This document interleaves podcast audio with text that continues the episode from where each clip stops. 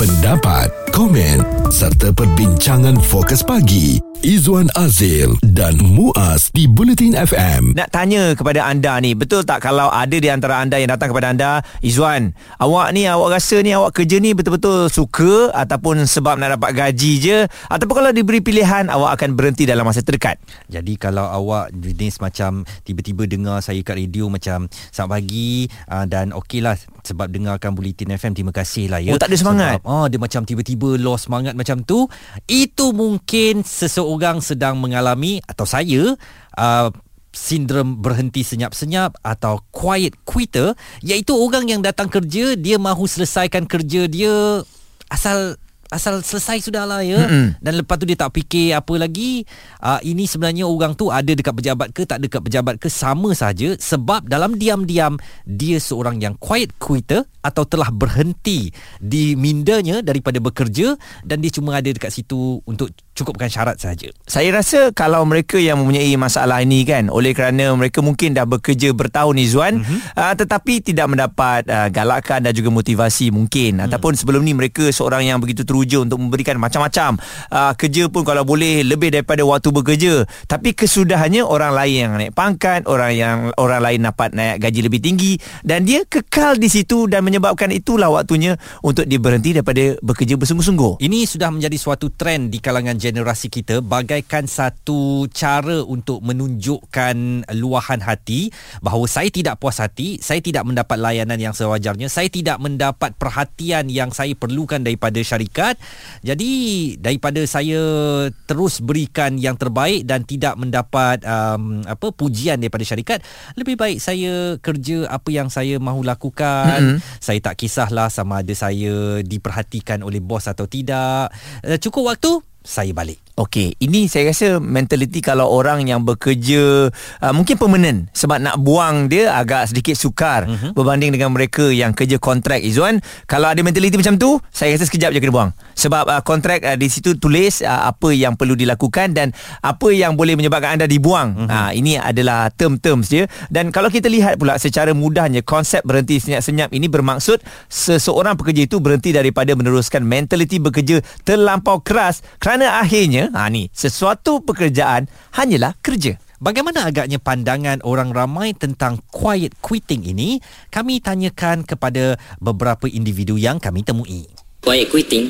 Tak tahu? Tak tahu, tak pernah dengar. Tahu quiet quitting tu maksud dia berhenti senyap-senyap. Tapi secara detail dia saya tak tahulah. Saya tahu maksud dia je. Tak tahu pun apa quiet quitting. Tak tahu? Apa tu?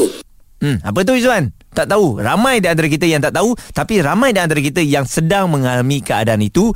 Oleh kerana mungkin kita tak ada pilihan dalam keadaan sekarang ini tak boleh memilih kerja kita kerja hanyalah untuk kerja. Suarakan pendapat anda bersama Izwan Azil dan Muaz Bulletin FM cuba kita cermin diri kita. Apakah kita seorang pekerja yang produktif? Kerja apabila diletakkan di atas meja kita itu kita akan macam ye seronoknya saya ada kerja. Atau apakah adakah kita individu yang apabila diberikan kerja kepada kita kita tak akan cakap apa kita akan buat kerja kita. Tetapi cukup habis waktu kerja kita akan balik dan kita tak mengharapkan apa pun. Kita tak mengharapkan kenaikan pangkat kita tak mengharapkan perhatian daripada bos uh, itu mungkin seseorang yang ada sikap macam tu sedang berada dalam quiet quitting situation iaitu dia berhenti secara senyap-senyap artinya dia tak mau lagi um, sebarang perhatian ataupun uh, pujian mm-hmm. asalkan dia dapat gaji uh, dan jalani kerjanya seperti rutin setiap hari sudah memadai untuk beliau mungkin pernah mereka pernah bekerja sebaik mungkin memberikan lebih daripada kerja yang sepatutnya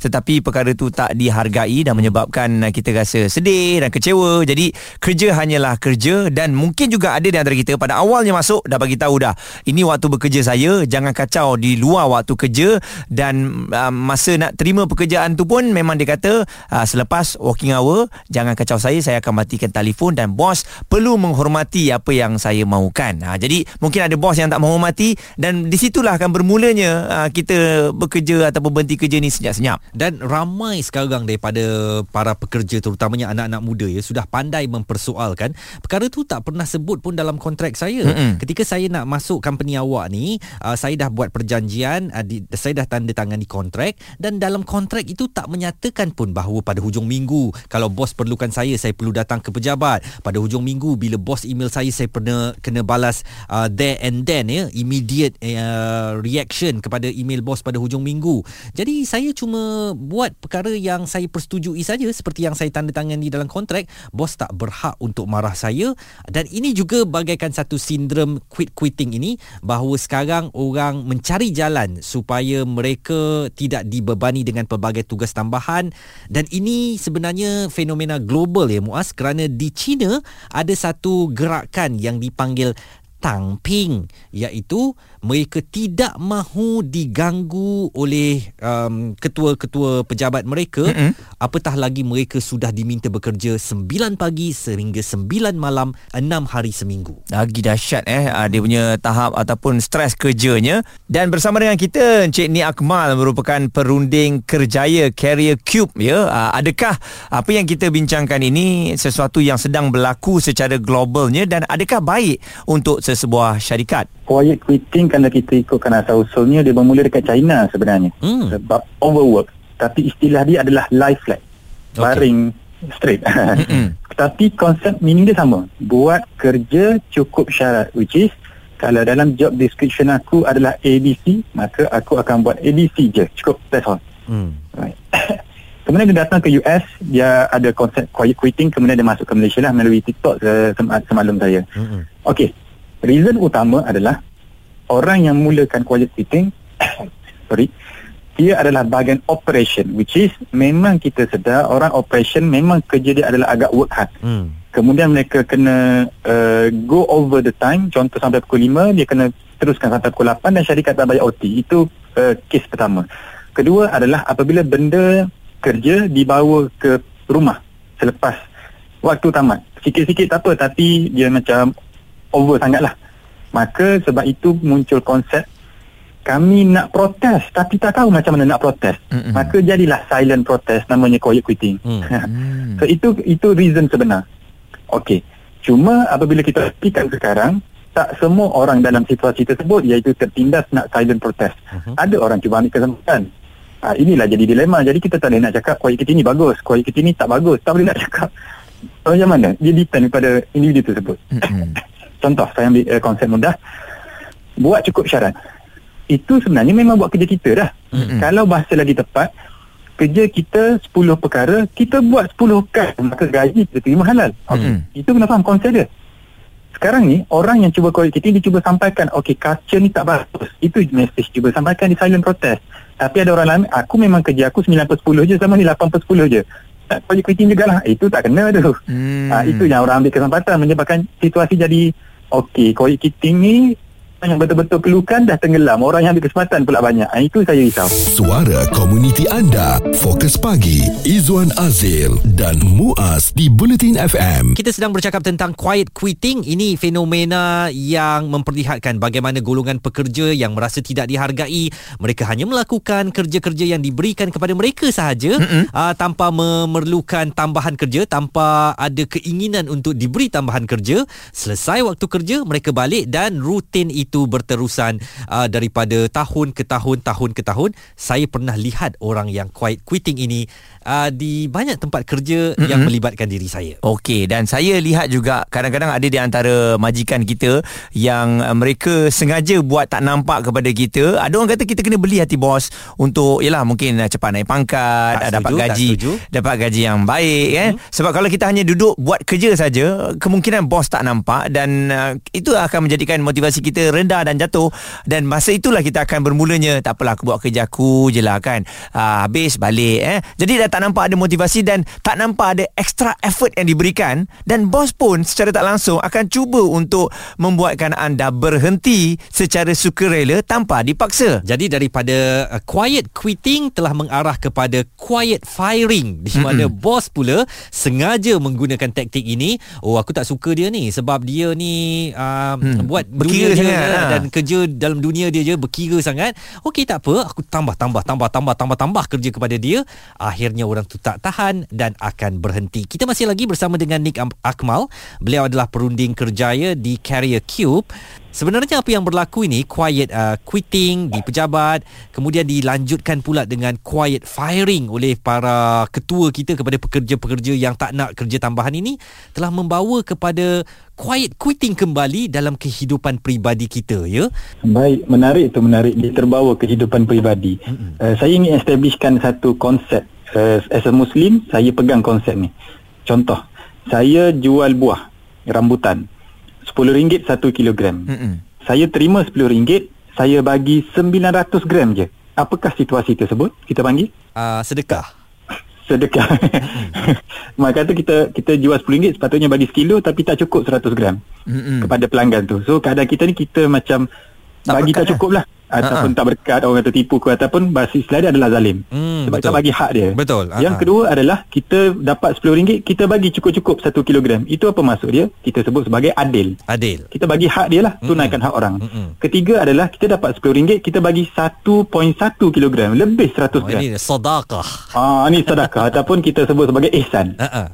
Alright As a Muslim Saya percaya benda tu Kita kena berada Paling kurang adalah tahap adil Sama ada dalam tempat kerja Ataupun uh, Perhubungan ke sebagainya We must Fulfill our responsibility Hmm. Maka quiet qui- quitting sebenarnya Konsep asasnya adalah Adil lah paling kurang Uh, kita bu, ki, aku bukan tak nak bagi lebih tapi aku penat burn out mungkin. Mm-hmm. So kita jadi adil, jangan kita jadi zalim. Itu je. Borderline dia. Saya percaya karakter kita dekat pejabat itulah kita kat rumah. Bagaimana emosi kita kat rumah dia akan bawa ke pejabat sebab itu life kita. Memang tidak boleh dipisahkan. Betul. Kita boleh kita I can act professional. Betul. Tapi nak tak nak kita manusia.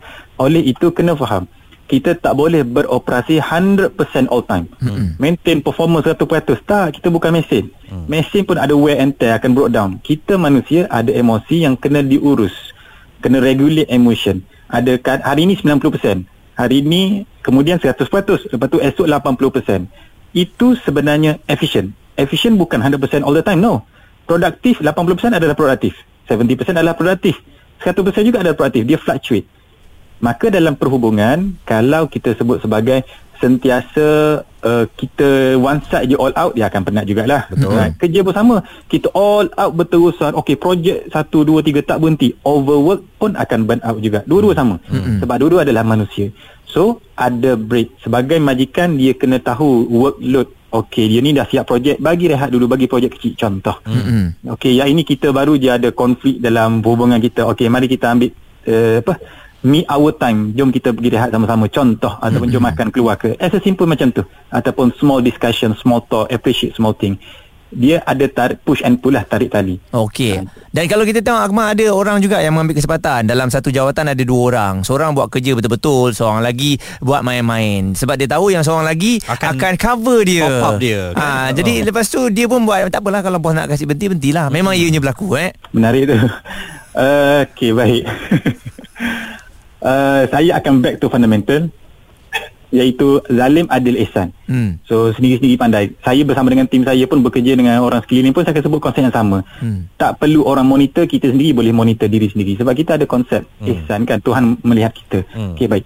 Yang kedua, orang buat lebih orang uh, orang orang buat lebih dia dah dah cover kerja orang lain. Hmm. Sebenarnya itu normal. Kadang-kadang hmm. eh aku ada hal lah kita cover standard lah. Okey. Teamwork. Oh, aku ada, anak aku sakit lah aku tolong cover jap. Boleh lah. Tapi kalau berterusan dah jadi tak sihat maka anda dah jadi zalim pada orang lain lah. Hmm. Am- Ambil hak, orang- ambil hak orang lain. Betul? Maka kat situ pertama uh, saya ingin tekankan yang pertama adalah tolong berhadapan dengan konflik dahulu. Sebab banyak uh, dengan izin saya berurusan dengan orang yang lebih muda lah uh, below 30. Mereka masuk dalam industri tak berani nak berhadapan contoh saya nak naik gaji tapi takut nak cakap saya berhenti lah lompat hmm. company tak hmm. option pertama adalah cakap dulu handle konflik hadap dulu hmm. uh, sebab takut nak hadap konflik sebab itu antara saya boleh sebut sini effective conflict management ataupun macam mana nak berkonflik dengan efektif. Hmm. Itu skill yang sangat penting tu. Aku tak suka dia, aku tak setuju tindakan dia. Macam mana nak sampaikan dengan baik? Macam mana nak nego dengan dia supaya dia faham konsep ini. Hmm. Aku tak suka macam tu. Tempat bekerja, I don't have to like you to work with you. Aku tak perlu suka engkau untuk aku bekerja dengan kau. Hmm. Tak perlu sebenarnya. Hmm. Kita boleh bekerja dengan baik, okey. Aku tak tarik muka ke? Cukup. Aku tak boleh lepak dengan dia tak suka. Oh, it's okay tu dah masalah. Hmm. Ha, itu kena faham sebenarnya tempat kerja. So, konflik tu hadap dulu. Kadang-kadang dia boleh selesai dengan benda tu je. Eh, uh, bro, ajak minum dua-dua. Jangan depan orang ramai. Hmm. Close close door. So, kita sembang. Eh bro aku minta tolong ah. Dua minggu dah aku cover ni Penat juga aku nak rest sekejap Boleh aku tolong cover sekian-sekian Conversation macam tu Sebenarnya adalah mengurus konflik hmm. Tidak berlaku sebagai op- first option First option anda adakan uh, eh, Ini kena elak lah Kita meluahkan di orang lain Jadi belakang cerita lah Gosip Kita meluahkan di Twitter Jadi cerita lain pula lah Orang hmm. akan salah faham konteks So first option should be Hadap dulu Face the thing Ataupun face the person Uruskan konflik dengan baik. Kalau konflik terdapat urus dengan baik baru kita ambil second option. Sama ada ambil pihak ketiga iaitu SV lah. Uh-huh. uh, ambil orang dalam dulu jangan ambil orang luar. Okay. bagi orang dalam rumah dulu. Okey. Uh, ketiga uh, pergilah kepada HR sebagai kaunselor dekat, dekat uh, syarikat. And then barulah kita boleh ambil step-step seterusnya. Sama ada kita nak yalah nak buat cukup syarat kita ke dia cover kita. I'm sorry tak boleh. Ha, itu baru option 5 6 7 8 tapi option pertama biasanya dah boleh selesai dah. Isu semasa bersama pakar di Fokus Pagi Izwan Azil dan Muaz Bulletin FM